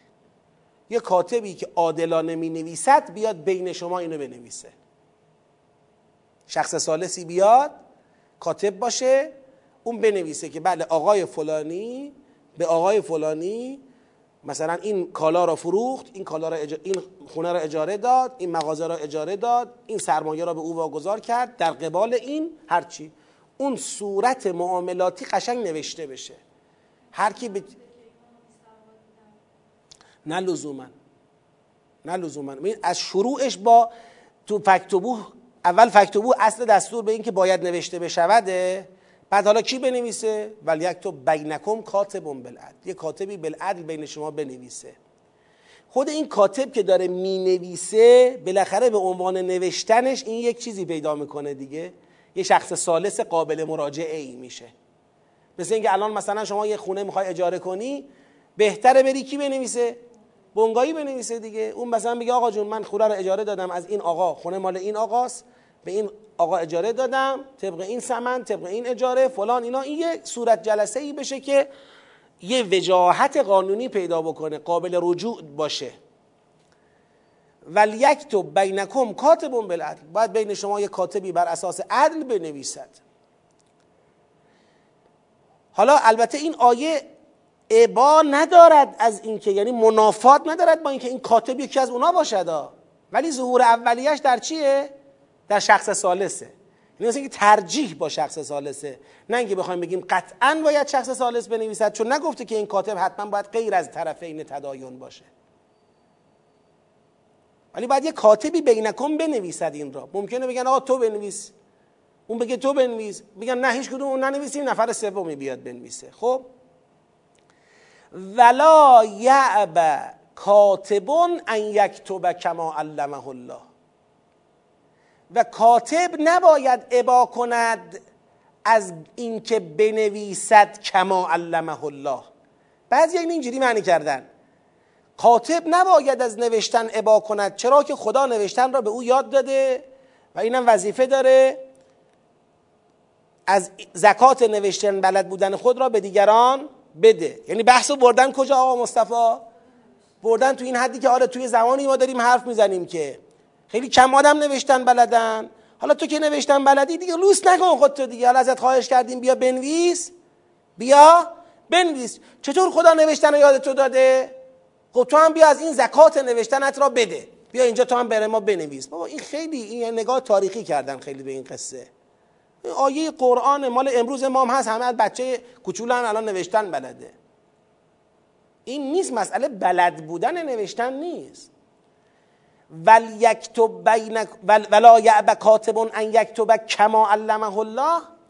یعنی خدا کتابت را به او یاد داده. خدا کتابت امانتدارانه را به او یاد داده یا خائنانه را؟ آها. کما علمه الله. نه کما علمه الشیطان. نه کما علمه النفس. کتابت خدایی. اونجوری که خدا یادش داده بنویسه. اونجوری که خدا یادش داده می‌خواد اشاره کنه به لزوم رعایت نظر خدا. خدا می‌بیند خدا می‌داند خدا توجه دارد. پس توی که الان کاتب شدی داری می‌نویسی تو نوشتنت غل و غش به کار بگید نبر کم و زیاد نکن. به نفع کسی چیزی ننویس. کلاه سر کسی نزار. یه وقت این نوشت رفتی خونتون نگاه می‌کنی این چه کلاه گشادی رفته سرم. بیان که من بدانم خیار قبل را فسخ کرده. بیان که من بدانم مثلا فرض کنید فلان حقی را که متعلق به من بوده از من سلب کرده. نوشته که مثلا خرابی هایی که از قبل در خانه بوده بر عهده مستجر است. تو غلط کردی بر عهده مستجر است. ما کی گفتیم بنویس بر عهده مستجر است؟ این از قبل تو خونه بوده. مثال عرض می‌کنم ها. این نشد ولی یک تو چیز نشد ولا یک تو کما علمه الله. یعنی این اومد خائنانه نوشت. این قابل قبول نیست. ولا یعب کاتب ان یکتب کما علمه الله. نباید ابا کند از اینکه اونطوری که خدا یادش داده بنویسد. هیچ کاتبی. خب نتیجه. فلیکتب پس باید بنویسد. ولیملل للذی علیه الحق. و اونی که حق رو داره به گردن می‌گیره حالا چه یه طرف معامله داره حقی را به گردن می‌گیره؟ چه طرفین دارن حقی را به گردن می‌گیرن؟ هر کی حقی به گردن دارد می‌گیرد باید املال کند. املال همون املاء املاع کند املال کند. یعنی چی؟ یعنی باید همونی نوشته بشه که فرد مدیون اون رو میپذیره اون رو قبول داره به تصدیق و تایید او رسیده. بدون آگاهی او چیزی رو بر او بار نکنیم. حقی رو از او نستانیم چیزی رو گردنش بگید نگذاریم. لذا باید با تصدیق و تأیید اون کسی نوشته بشود یا اون کسانی که حقی به گردنشون هست. مثلا من قرار فرض کنید بابت این خانه که دارم می‌خرم در اینقدر فقره چک بدم. مجموعه چک ها باید بشه. مثلا فرض کنید 185 میلیون تومن خب؟ بعد می‌بینم این چک ها را نوشته تو قرارداد. بعد که من میرم جمع می‌زنم می‌بینم شده 190 میلیون تومن میگم آقا چرا شد 190 میلیون تومن میگه 5 میلیون هم برای اینه که بالاخره فاصله خورد دیگه زمان خورد دیگه. کی به تو گفت؟ تو باید به من می‌گفتی. چرا نگفتی؟ این حق من بود که بدونم دارم به چی بدهکار میشم. نه عرفش همینه. چی چی عرفش همینه؟ ول یکتب فل یکتب ول یمل للذی علیه الحق. اونی که حق به گردنشه باید املا کنه باید بپذیره و تصدیق کنه. املا کنه ظهور اولیش در گفتنه. خب؟ اما حالا می‌رسیم بعد. خیلی وقتا اصلا این در املا چون بالاخره این کاتب آوردیم که تخصص قرارداد نویسی داره. یه وقتایی من تخصص قرار نمی‌دونم چی املا کنم. ببین چی بگم الان؟ تو باید از من چی بگیری؟ تصدیق بگیری. اینم املاله. یعنی بگی آقا دارم اینو می نویسم آقای فلانی بدهکار شد به این این این این. قبولته؟ قبولمه آقای فلانی تو رو دارم می نویسم بدهکار شدی به این این این. قبوله؟ قبوله. تمام شد. این میشه املال. خب. البته خب دیگه فرد اعلاش این میشه که من خودم بلد باشم و کلمه به کلمه بگم تو بنویسی. آره این فرد اعلاشه. فلیکتب ولیمل للذی علیه الحق ولیتق الله ربه. و باید اینی که می نویسد این کاتب الله را که پروردگار او هست از او تقوا پیشه کنه. همون کما علمه الله. و تقوای الهی پیشه کنه. ولا یبخس منه شیئا نباید چیزی از اون را دچار بخص کند. یعنی در کتابت خود هیچی از اون کتابت را نباید دچار بخص کند. ولا تبخس الناس اشیاءهم اشیاءهم نباید یه کاری کنه به یه طرفی از طرفین این تدایون چی وارد بشه؟ خسارت و ضرر وارد بشه. ولا یبخس منه شیئا. من فکر می‌کنم من فکر می‌کنم اینجا به کتاب بخوره. لا یبخس من الکتاب. می شودم گفت علیه برای کسی که علیه الحق. ولی معمولا اونی که علیه الحق است فقط این نیست که در معرض بخص واقع میشه. گاهی هم طرف مقابله که در معرض بخص واقع میشه. لذا فکر می‌کنم ترجیحا تو معنا این بهتره بخوره به کتاب. در این کتاب چیزی نباید بخص ایجاد بکنه. یعنی باید کاملا وفادارانه هر کس که داره حقی را به گردن می‌گیره وفادارانه همون رو منعکس بکنه. خب حالا یک فرعی از فروعات این بحث. آمدیم. اینی که حقی به گردنش هست. فان کان الذی علیه الحق صفیحا. این معامله رو ملک مال یه آدم صفیحیه. محجور خودش قدرت تشخیص مسلحت اقتصادی خود را ندارد. او ضعیفا. صفیح نیست ضعیفه. انقدری قدرت نداره که بفهمه تو بازار چی داره میگذره و بتونه مشکل را مواظب حقوق خودش باشه. او لا یستطیع ان یمل یا یک علتی در دهانش داره استطاعت نداره که تصدیق کنه. فرض کنید زبانش کار نمی‌کنه. حرفش فهمیده نمیشه. بالاخره بنا به هر علتی این آقایی که علیه الحق یا این خانومی که علیه الحق این صلاحیت املال بگید ندارد یا به خاطر صفیح بودن یا ضعیف بودن یا به خاطر استطاعت نداشتن. ولا یستطیع ان یمله و خودش نمی‌تونه این کار رو انجام بده. در این صورت چیکار کنیم؟ در این صورت فلیملل ولیهو بالعدل. ممکنه. ممکنه. حالا دیگه بیهوش بودن هم یکی از فروعات قضیه است. بالاخره در هر حالتی که ملک مال کسیه که خودش به تنهایی یا حتی مثلا با مشارکت هم. نمی‌تونه خودش از عهده این معامله بر نمیاد. این ولی داره. سقیریه که امر مال او سپرده شده به قیمش. مثل آدم محجوریه که به خاطر آلزایمری که به شدت به او آرس شده هیچ یادش نمیمونه امر او سپرده شده به یه نفر دیگری که حارس اموال او باشه. خب براش معامله می‌کنن. اگر یه محجوری محجور مانده اینجا برای او یه ولی تعیین میشه دیگه. یه صلاحی بر مال او وجود داره. و چون محجور مالش بمونه مثلا خاک بخوره از بین بره. دوچار مثلا زیاع بشه. حالا بررسی کن دیگه. محجور مثل طفله. چه فرقی می‌کنه؟ یه کسی محجوره بله یه بار محجوره مثلا فرض کنی از باب اینکه او رو منع معاملات کردن قانونا. و الا او عقل و درایت و همه چیز سر جاشه. این مشکلش این نیستش که مثلا آلزایمر داره. اما یه بار محجوره به این معنا محجوره که دیگه قدرت فکری نداره. دیگه دوچار یعنی افت شده داره از دنیا میره کم کم توان نداره. خب آقا این بالاخره کسانی که وارثان او هستن با هم دیگه جمع شدن گفتن آقا فلانی شما فعلا تا زمانی که بابا این وضع داره بازار افتاده چیکار کنیم؟ الان بازار داره کسب و کار داره. بالاخره اینا رو چیکار کنیم؟ ولشون کنیم خاک بخورن تا وقتی که حالا پنج سال ایشون از دنیا بره. نه دیگه یه قیم تعیین می‌کنن یه نفر رو به عنوان معتمد وکیل یه کسی رو تعیین می‌کنن. میگن شما از طرف ایشون این کارا رو رد و فتح کن. حالا ممکنه تو بعضی امور بگن بعد اجازه بگیری تو بعضی امور بهش اختیار بدن ولی بالاخره اینطور نیستش که بگیم نه خیر دیگه کسی محجور شد بعد اموالش خاک بخوره تا وقتی که از دنیا بره. حالا هر چی دیگه اونا ریزه کاری هاشه فلیملل ولیهو بالعدل. پس اگر کسی حقی برگردنش هست در یک تدایونی ولی صفیه یا ضعیف یا استطاعت ندارد و وقت باید ولی او سرپرست او باید املال کند بالعدل. حالا اینجا سرپرست هم مکلف به عدله یعنی سرپرست نگه خب حالا که کار دست من افتاده بخواد جوری املال بکنه که خدای نکرده برگ... این فرد مثلا غیر مستطیع یا صفیح یا ضعیف ضرر کنه. تو باید عادل باشی. تمام. مسئله املال و اینا تمام. حالا ما تدایون رو قرار شد چیکار کنیم؟ بگید. بنویسیم. درسته؟ تدایون رو قرار شد بنویسیم. کی بنویسه؟ یه کاتبی بنویسه. چجور بنویسه؟ کما علمه الله بنویسه. کی باید املال کنه؟ اون که علیه الحقه اون باید املال بکنه. اون باید تایید بکنه تصدیق بکنه. نمی‌تونست چی؟ ولی او باید تصدیق بکنه. تمام؟ تمام. بله روشن.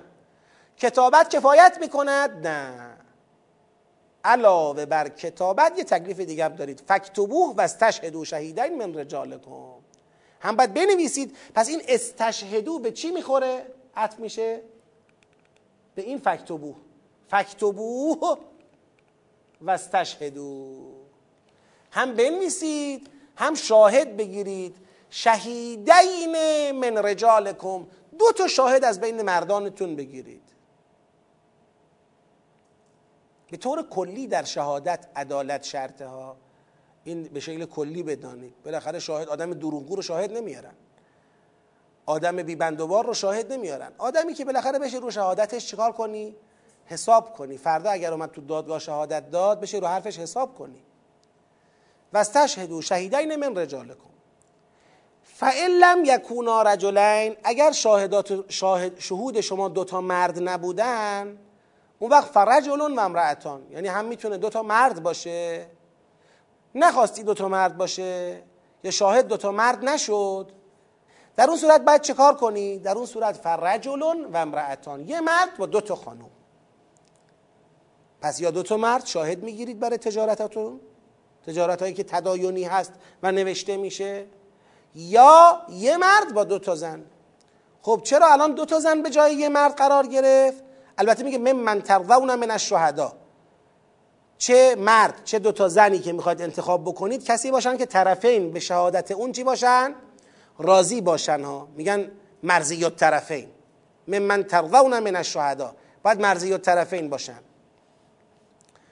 حالا چرا شد دو تا زن؟ میگه ان تظل احداهما فتذکر احداهما الاخرى. خدا یه احتمالی داره میده. میگه بالاخره ممکنه یکیشون از یاد ببرد که اگر از یاد برد اون یکی بیاد چکار کند؟ یادآوری کند. یعنی دوتاشون با همدیگه ثواب یه دونه مرد رو در شهادت میده.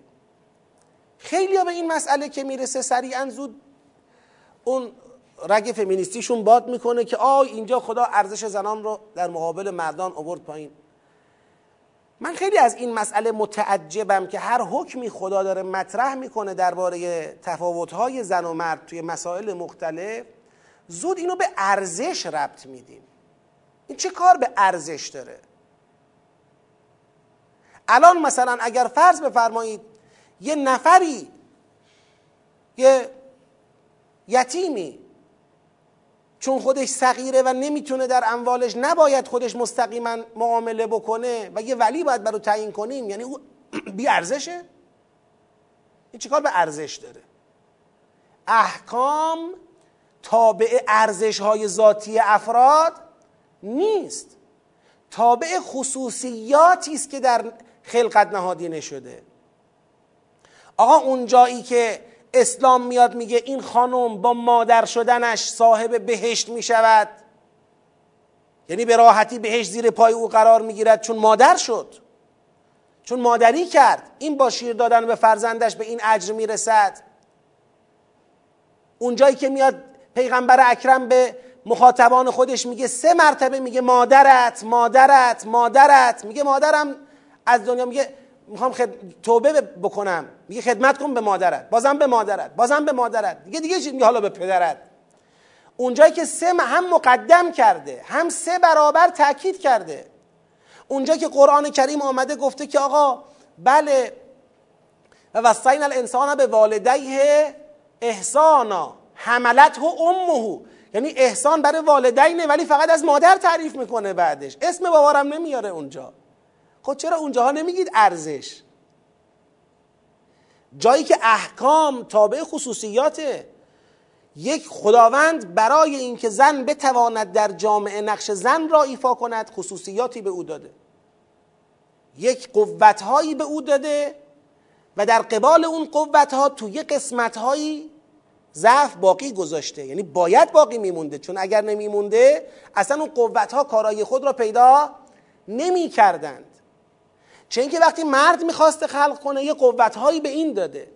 و در قبال این قوتها یه نقطه ضعفهایی هم در این باقی گذاشته. چرا که اگر نبود اون قوتها کارایی پیدا نمی‌کردند.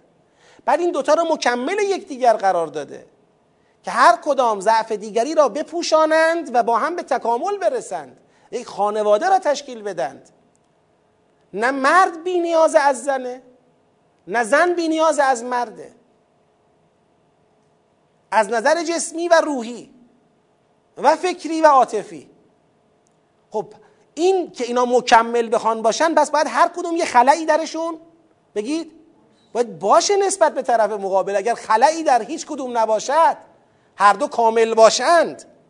اصلا دیگه پیوندی معنی پیدا می‌کنه. اصلا دیگه تناسل و توالد و خانواده معنی پیدا می‌کنه. قطعا نمی‌کنه. پس تکامل اصلا لازمش اینه که هر کدوم یه چیزایی داشته باشن که طرف مقابل نداشته باشه. یه توانایی های خصوصیاتی که اون طرف مقابل نداشته باشه. خب آقا تفاوت خلقته.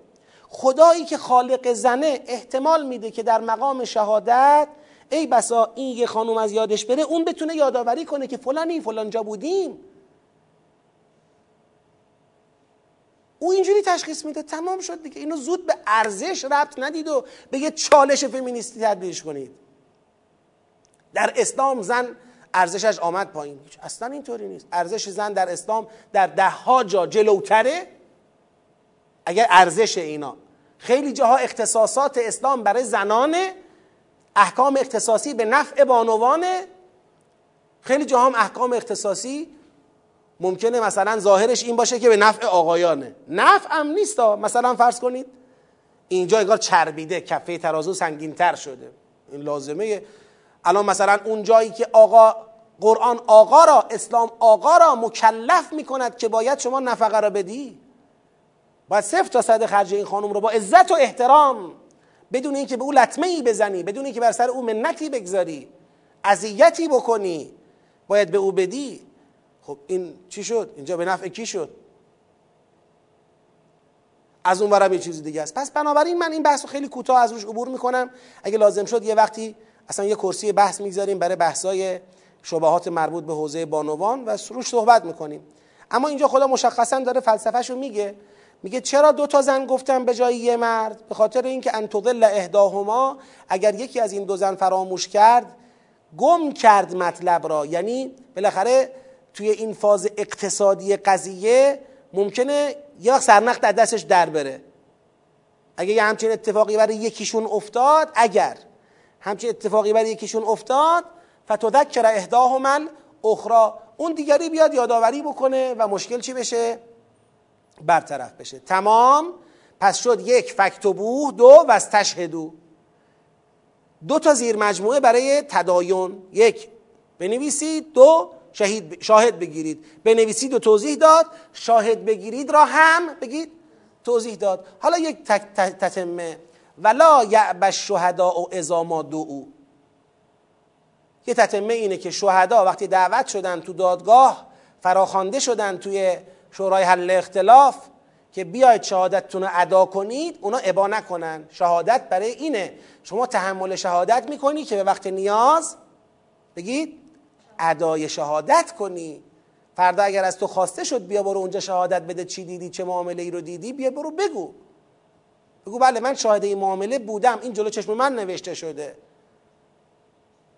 ولا یعب الشهداء اذا ما او خب حالا همه اینا روشن. کتابت و شهید گرفتن و همه روشن. یه نفر میگه بابا حالا این یه معامله کوچولوه. حالا صد میلیارد تومن که دارم نمیدم. کلی صد میلیون تومنه.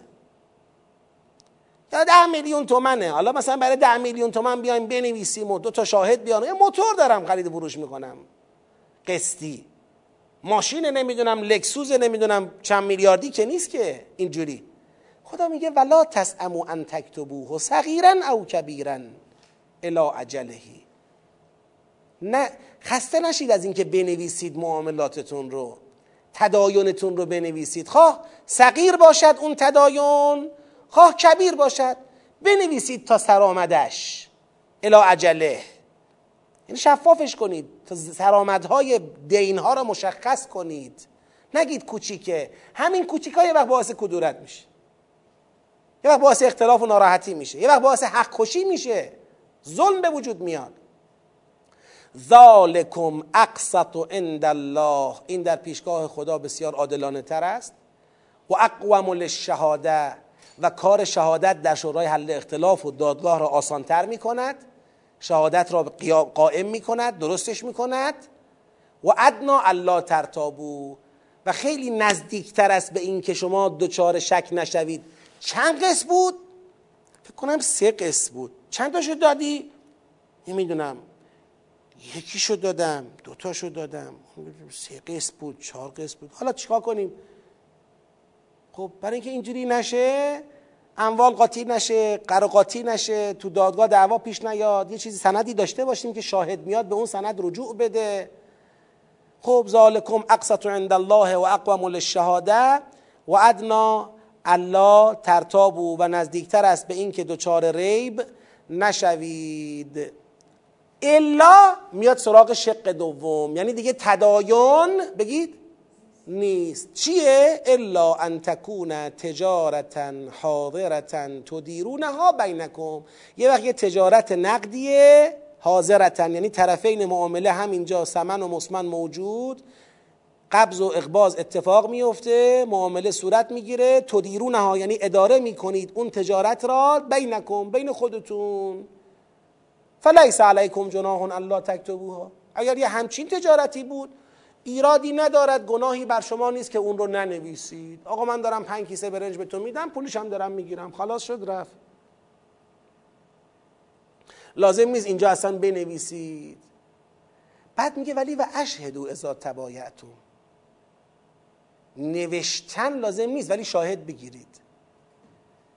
دو نفر بگه آقا دو بیاد اینجا بایستید. آقا ما این معامله رو انجام دادیم. اینجا یه نکته ای رو مطرح کنم یه سری معاملات روزمره داره اتفاق میفته که مثلا شما میری ماست می‌خری شیر می‌خری روغن می‌خری ماشین تو می‌بری تعویز روغنی میری دست تعمیرکار اینجور چیزا که روزمره تو جامعه است که اینا عرفن اصلا از مستاق تبایع میان بیرون به اینا گفته میشه چی؟ چی گفته میشه به اینا؟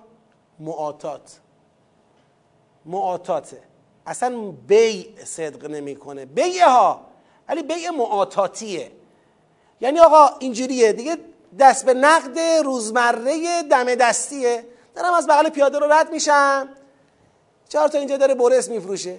آقا یه برس بده من. بیا این پنج تومن یه برس بده من. آ بیا کاتب بیارید شاهد بیارید. بنویسیم اینجا. دیگه اصلا اینجا عرفن به این تبایع صدق نمی کند تبایع معلومه تو معاملاتیه که از عرف عادی روزمره خارجن. یعنی یه چیزی بزرگتر از یه عرف روزمره هستن. بله موتور خرید و فروش می‌کنم هر روز که من نمیرم موتور بخرم. برخلاف نون. هر روز میرم نون می‌خرم. هر روز میرم ماست می‌خرم. صحبت تو تبایع نه تو معاتات خدا میگه اگر تجارتی بود که کلش نقد بود تداین نبود تجارت حاضرتن بینکم بود عیب نداره ننویسید. ولی شاهد بگید. بگیرید. شاهد بگیرید. ازا تبایعتم موقع تبایع. و این غیر از معاتات البته. خب تمام شد. حالا به طور کلی در هر دو شق بحثی که گفتیم چه تداین چه تجارتا حاضره یعنی نقد. در هر دو مدل مواجهات اقتصادیتون چه اون وقتی که هم کاتب داریم هم شاهد چه اون وقتی که فقط شاهد داریم لزوما کاتب نداریم. حتی کاتب هم می‌تونیم داشته باشیم ما میگه گناهی نیست که نداشته باشید و الا خوبه داشته باشید اشکالی نداره. به طور کلی کاتب و شهید نباید بهشون ضرری برسد. ولا یضار کاتب ولا شهید. این گناه نکرده که حالا کاتب بوده گناه نکرده که شهید بوده شاهد بوده. نباید به اینا ضرری برسد. نباید یه جوری با اینا تعامل بشود که خسارت کنن که دیگه از فردا پشیمون بشن هیچ جا کاتب نشن هیچ جا شاهد نشن. حالا لا یزاره بیش از اینکه به حق و زحمه نظارت بکنه به اینه که مثلا بخوایم اینا رو اذیت بکنیم. یعنی خود ما بخوایم درباره اینا ظلم بکنیم. یه بار این می‌خواد عادلانه بنویسد یه بار من می‌دونم اینو نوشتم اینو خواستم. حالا هی میام به این گیر میدم که تو اینجوری نوشتی. من نگفته بودم مثلا. با او اذیتش می‌کنم. خود به خود ضرر متوجه او میشه. انگار او باید تحمل خسارت بکنه. نباید اینجوری باشه.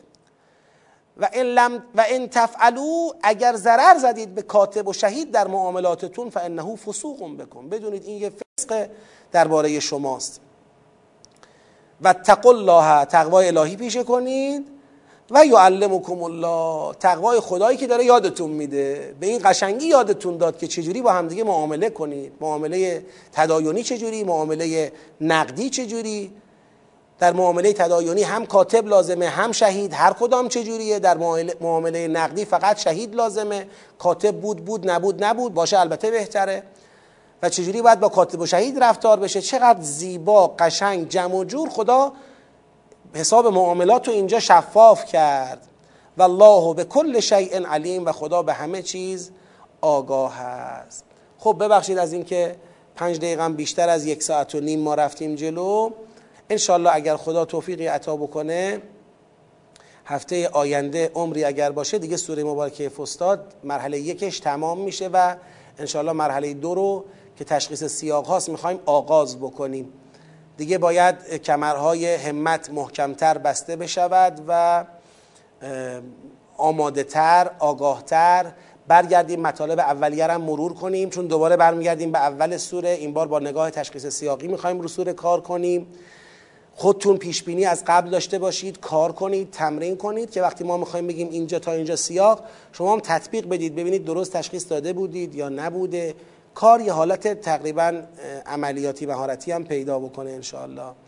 امروز هم که روز عرفه است این روز رو گرامی میداریم. آرزو می‌کنیم خدا توفیق مناجات و توبه در این روز به همه ما عطا بکنه و ما را انشاءالله با پرونده ای سبک شده از گناهان وارد روز عید قربان بکنه انشاءالله و توفیق دعای عرفه رو به خصوص امروز از خدا مسئلت می‌کنیم. و السلام علیکم و رحمت الله و برکاته. ساده نیست. به صرف اینکه اینقدر درصد شد این شد ربوی یا از این اومد پایین تر رفت بالاتر. به این نیست. به متن معامله و نوع توافقها و نوع اجرای اونه. به اینا بستگی داره. ولی در یه مزاربه ای که اصلا بانک هم وسطش نباشه. شما با یه نفر میرید پول برای مزاربه می‌دید. طرف انقدر به تجارت خودش مطمئنه که میگه آقا من ضرر رو به عهده می‌گیرم. اینقدر درصد سودم برای شما تضمین می‌کنم. علل حساب بهت میدم بقیه هم آخر سال حساب می‌کنم بهت میدم. شرعیه. به شرطی که اون واقعی باشه. واقعا این تجارت رو داشته باشه واقعا به این سود برسه. سر خودش و شما با الفاظ کلا نخواد بذاره. شما اینجوری نباشه سوری نباشه واقعی باشه.